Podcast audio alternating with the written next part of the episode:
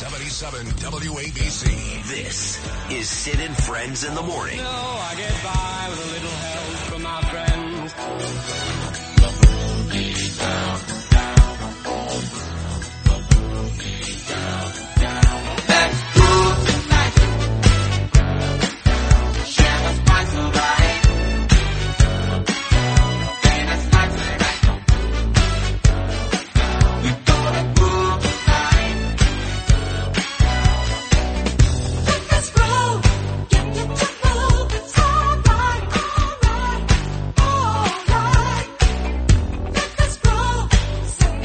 Well, you know one thing, Sage Steele has great taste in music.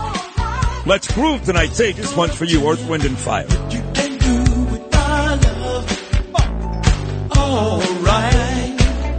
This hour brought to you by Pete Morgan and the fine folks at Peerless Boilers.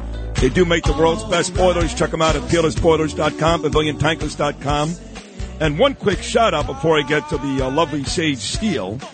My beautiful wife, Danielle, would like to give her friend, as I would, Michelle Olson, a big shout out. Michelle was just made partner at Capetola and Divins, our buddy Anthony Capetola, out there in Garden City. Congratulations to Michelle Olson. Very, very nice girl, smart girl. Couldn't happen to a better person. Anyway, my next guest, not just a great sports lady, but listen, folks, if you followed my career, 25 years, you know one thing about me. I got balls. I don't care. And uh, anybody who takes on I believe the bureaucracy in, in, in an attempt to make it right is a hero. So Sage Steele is that. Here she is making her debut on this program, Sage Steele. Sage, good morning. How are you? Good morning, Sid. I'm great. Thank you for having me on. And by the way, when when you someone says their favorite song is "Let's Groove Tonight," Earth, Wind, and Fire, like we're totally aging ourselves if that's our favorite I know. song, right? I and know. I'm okay with it. I'm fine with it. No, me too. I don't care. I'm, I'm afraid to even ask my 15 year old son or 19 year old daughter what their favorite song is. You know, by the way, hey, Lewis, isn't there a big concert this summer? Earth, Wind, and Fire in like August, or is that, am I confusing that with Chicago? No, I think they are touring. Yeah. uh, yeah. They Un- are. Unfortunately, Maurice White, who passed away, is not going to be. Oh, that's right, yeah. But Philip Bailey. Philip Bailey, still- who did all Yep. those great songs with Phil Collins, is still there. Yeah. So, uh, Sage, for folks, because again, this is mostly politics. I do do a lot of sports on this show, being I was reared on WFAN here in New York, and I'm still a sports guy to a certain extent. But this station is really a political station. They may not know your whole history. How does a smart, beautiful sports lady at ESPN all of a sudden no longer work at ESPN? What was the oh history? my gosh. Yeah. Oh my goodness. How much time do you have? um, well, okay. First of all, I'm going to start off by saying that um, I love what you do. I love what you guys do, and the reason why I wanted to come on is because you guys are patriots. You get it, and you don't. Even, nobody has to agree on everything, but it's just to to be respectful and kind and the diversity of thought. That's everything for me. And and I come from a military background. You know, my dad went to West Point. He, my dad actually broke the color barrier. The first black man ever to play varsity football at West Point. Is that he right? Was a stud. Yes, Wow. 1966. He was a stud. He was uh, All American, East West Shrine Game. He was actually drafted by the Detroit Lions back when they had 17 rounds in the NFL draft Yeah. But uh, even though they knew the Lions knew he had to fulfill that five-year military obligation, which turned out to be 23, and he's a retired colonel, and my dad is my hero and my best friend. So that's where my principle comes from. Even though sometimes it's harder to um, to stand true to that, right? When when that's who you are, because it gets scary when the you know what hits the fan. What are you going to do? Are you going to, you know, stand up? At least try to discuss it, have conversations with your bosses. In my case, um, try to make change, beg, beg, beg, or are you just going to go silent again, which I had my entire life. Hmm. And at some point, it gets tiring, and and I had to look myself in the mirror. So the story is basically I was I was I was silenced for my views. Um, I went on a podcast with former Bears quarterback Jay Cutler. Uh, the podcast is now defunct, but I'd like to thank my uh, big mouth put him on the map that day. um, my God, he never thanked me though. Dude should have thanked me before he ran off hunting in the woods. He's got all fine. kinds of girl issues and uh, Miami Dolphin issues, but he's fine. He made a lot of money, so he'll be okay. Yeah, congratulations. Um, and and by the way, people are like, "Oh my God!" I go, "No, no, no." I said what I said, and I would say it again. Here, here's the thing.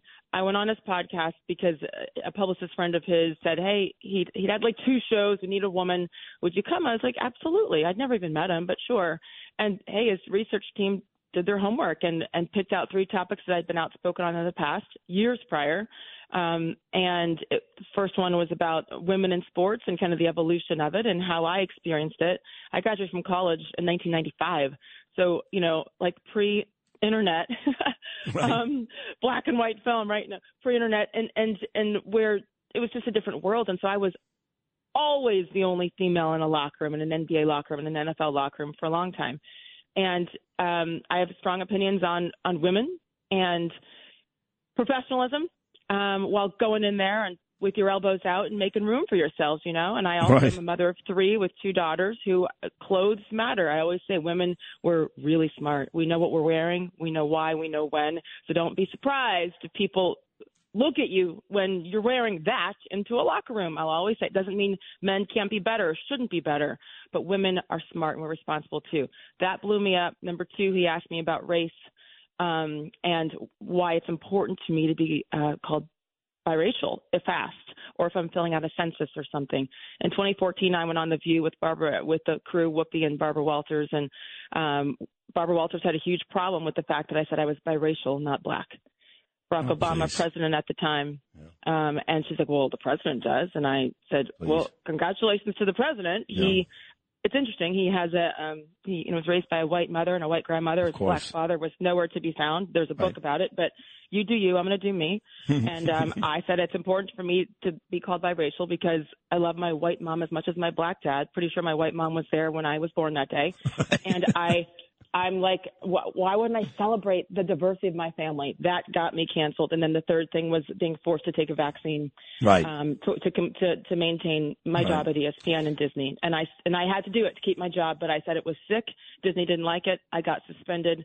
The rest is history. When I stood up for myself. The digital dollar could give the feds control of your money. Get the digital dollar report. Call 1-800-862-6970 and also receive a $1,000 credit from Priority Gold to protect your money. Or just go to digitaldollarreport.com. Please note the information provided does not constitute financial or investment advice. By the way, my beautiful wife Danielle, who I mentioned right before I brought you on, is also biracial. Black father, white mother. My children, my hi, two beautiful kids, yes, Ava and Gabriel are part black. And uh, I maintain that biracial women are the prettiest women in the world because they got the best of everything. Um, We're all mixed up. Yeah.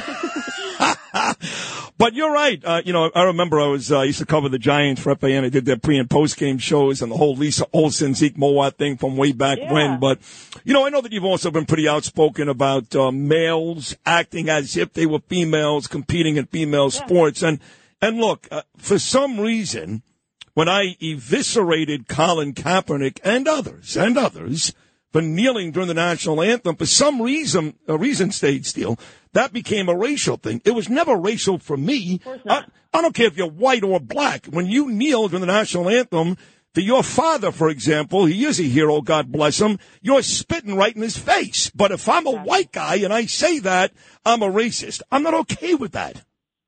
Listen, you're you're absolutely right. But I, you know, it's funny. I just tweeted to my dear friend Michelle Tafoya, who I absolutely I love. love her too, Um, yes. She's as classy as they get and the best at her job probably ever. Um, a job that's much harder than people realize.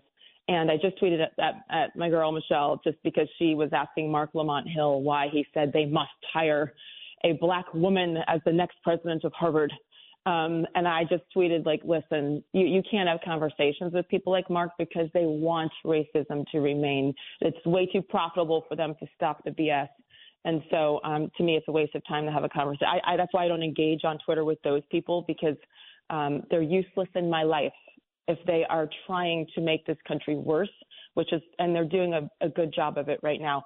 I got in trouble. Um, my first like real social media blow up um, was in 20, well, right after Trump was elected in 2016, and I and I said something about Mike Evans, the awesome Buccaneers receiver who I really like, Um, he was, you know, kneeling, which, you know, I don't agree with it, but that is their right. Um, but afterwards, he was asked why he was kneeling, and he just thought it was a disgrace that Trump was elected. Oh, by the way, he didn't vote.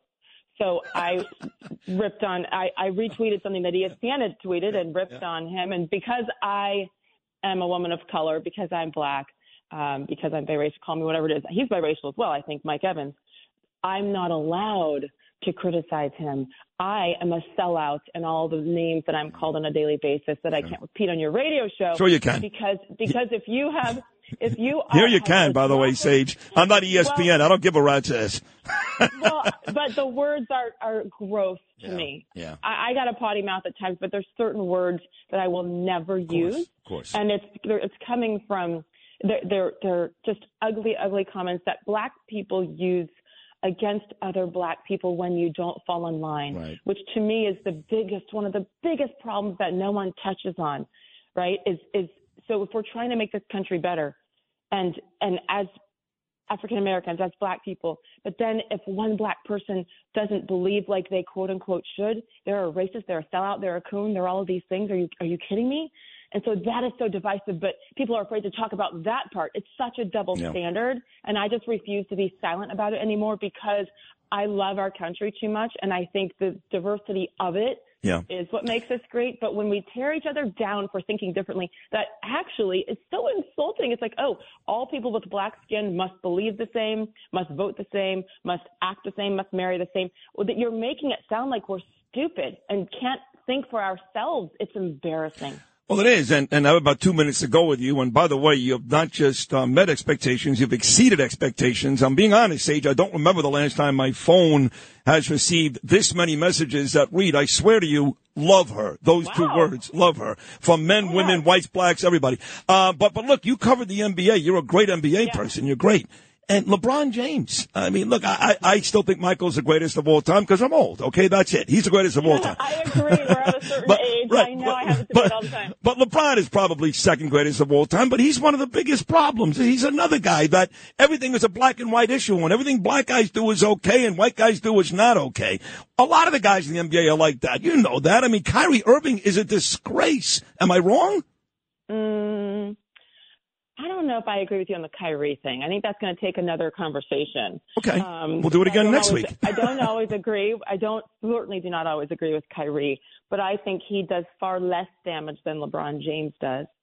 And LeBron, for example, if you even just look at what's happening with that school in Akron, which, um, you know, ESPN, I remember we did a huge feature on it and the greatness of it, which, yes, initially that's what you think, but if you dive into it and look at it wasn't really funded by LeBron. It's, it's taxpayers are funding that. And oh, there's a there's a murder of a white kid outside of his school by a couple of black kids that he won't talk about. Right. Listen, racism is racism is racism. We can't pick and choose. And when you do pick and choose, you lose any and all credibility. LeBron is an incredible player, obviously top five in my mind, one of the all-time greats. I love him as a player. Um, I, I, I, I, I hate that he inserts himself where he's completely clueless. And he needs to have better people around him to educate him, or maybe they're uneducated too. I don't know. Here's the best part of being a sportscaster for 28 years. I was always able to separate. And I think it's really important. You can separate someone's talents, skills on the court, on the field, whatever, um, from their politics. Yes. Frankly, and, yep. and that's how I think it is. That's how I lead my life with friendships, with relationships, um, everything. And if we don't, then we are contributing to the downfall of this society. Separate, it's okay. Great basketball player, clueless in every other way. well said. I, I got to tell you, uh, we have to wrap this up because I got another show coming up next. But I don't know what you're doing six to ten weekdays, but I got a chair to my left right here. well, I'm unemployed right now. I mean, it's really weird. So, and I, I'm, I'm up in outside of Hartford, Connecticut. You know, where outside where ESPN is. Um, I need to come down your way. I need to. I need to find a life. I have no life right now. You should come here. College and okay, we will. Text me. We'll talk. All right, we will talk. You were brilliant today. We'll do it again very soon. I will text you. Thank you so much. Keep talking, Sage. God bless Thank you. Thank you for having me. Thank your father too. He's a hero. Thank uh, all, all, from all of us. Thank your father. That is it. That is uh, Sage Steele, and she was every bit as good, probably better than any of you could have imagined. Sage Steele, baby. Let's get her here. John, Chad, you're listening. Let's get her here. Perfect for this place.